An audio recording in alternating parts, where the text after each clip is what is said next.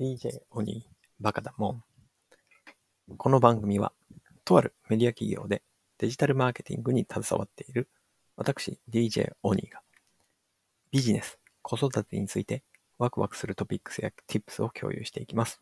それでは、スタートです。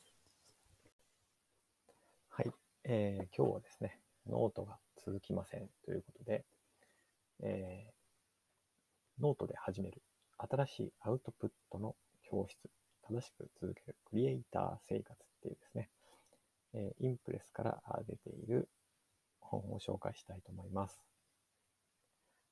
えー著者は小暮正人さんと松優さんですね。え小暮正人さんはブログネタフル管理人で、えーアルファブロガー2004-2006だそうです。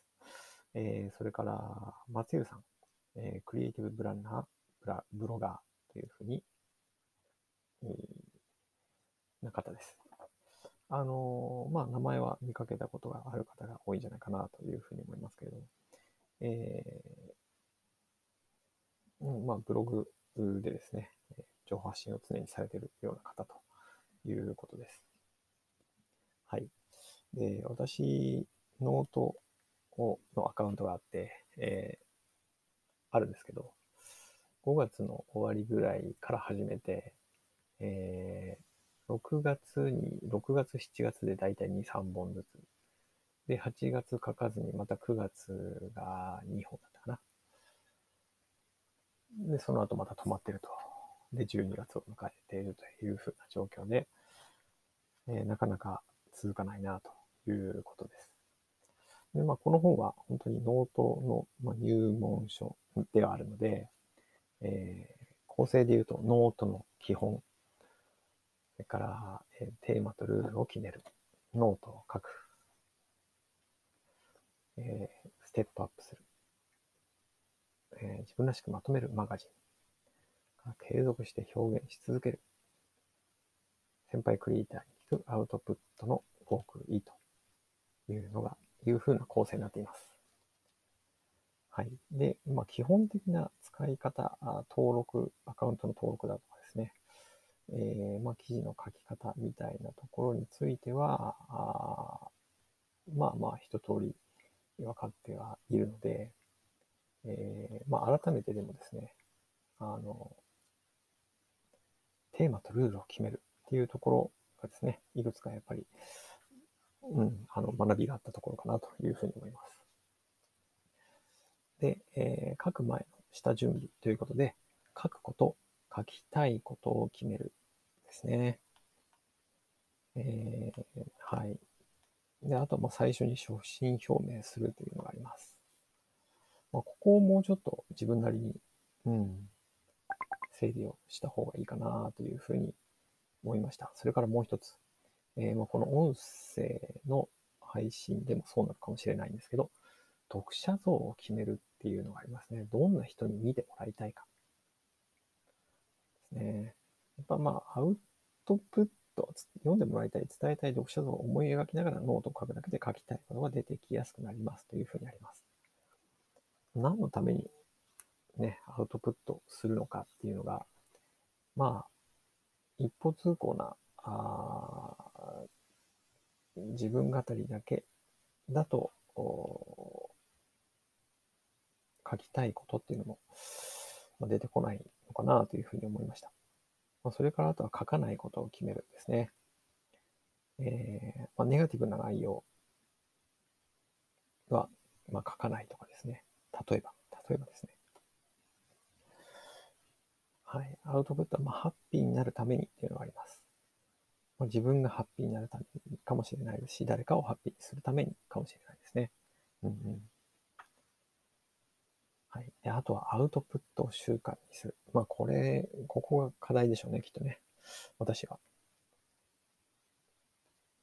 やっぱり不定期、その6月、7月に2、3回やったも非常に不定期だったので、まあそこをですね、習慣化全くできてないので続かないということですね。はい。あと面白いのは、まあ文字数を意識しながら書くっていうのがあります。えー、これは松優さんなのかな？え日記は400文字程度。少しボリュームのある記事は1000文字から1600文字くらい。え文字数を決めると書きたいことが書けない、えーいうこともあるけれども、え文字数を意識しながら書くと持ち味が出るかもしれませんというふうなことですね。あとは記事に書ける時間を決めるですね。これは、そうあれですね、続けるために、えー、っていうふうなことでしょうかね。ノートを書く際に使う時間は30分弱くらい。日記お知らせなどの1000から1600字くらいの量だと30分前後で書き終えることが多いというふうなことなので、うん。を一つの目安にするといいかもしれないなと思いました。あとはマイルールを作って従うですね。毎日投稿するとか、毎週月曜に投稿する、投稿時間を決めるというのがあ挙げられています。ノートで書くことが思いつかない日はツイートにするとかですね。忙しい時は無理をしない。うん。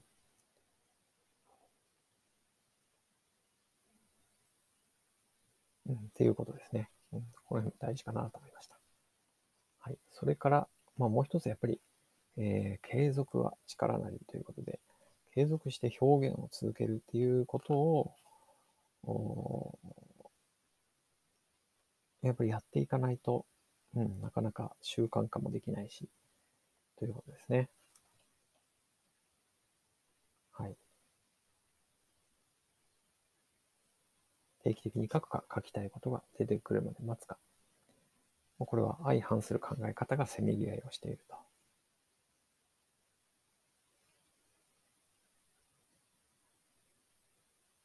そうですね。うん、定期的にノートを書きたいという人に向けて、どこにネタは転がっているのかということでいくと、日常生活のニュース、日常生活の体験、インターネットのニュース、インターネットの体験。っていうものをネタにするといいんじゃないかと。あとは、まあ、業界の当たり前もネタになるというのがありますね。うん。あと気になることがあったら、写真を撮っておくと、後からノートを書くときに役に立つっていうふうなはい、ことがあります。あと人気記事の続編を書く。うん。もう、そういう意味ではネタを膨らましていくのがいいかもしれないですね。あとはコンテストとかお題企画に参加する。ですね。えー、あとはもう定期的に目標を見直す。うん。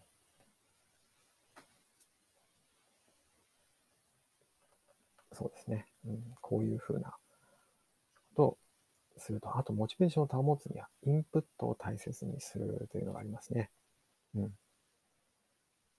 継続してアウトプットを続けていくには、それを上回るインプットが必要になる。これはそうですね。確かに。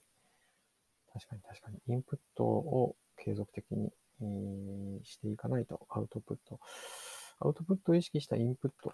まあ今この、私は音声に関してはそういうふうなつもりでやってるんですけども、まあこれをノートでもですね、まあ、テキストの方でも何らかの形でちょっと、えー、これからまた改めて2020年も終わりますけれども、2021年に向けて、うん、取り組んでいきたいなと